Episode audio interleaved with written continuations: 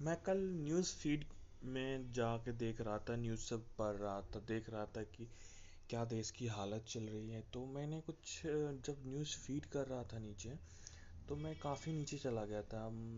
देखा जाए तो मैं दो तीन पहले दिन का भी न्यूज़ पढ़ रहा था, मन नहीं लग रहा था।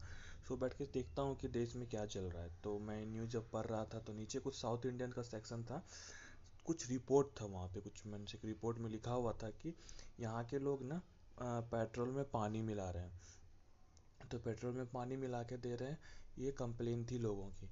पर जब मैं उस आर्टिकल को खोला और पढ़ा तो उसमें लिखा हुआ था कि वो पानी नहीं, एथेनॉल है।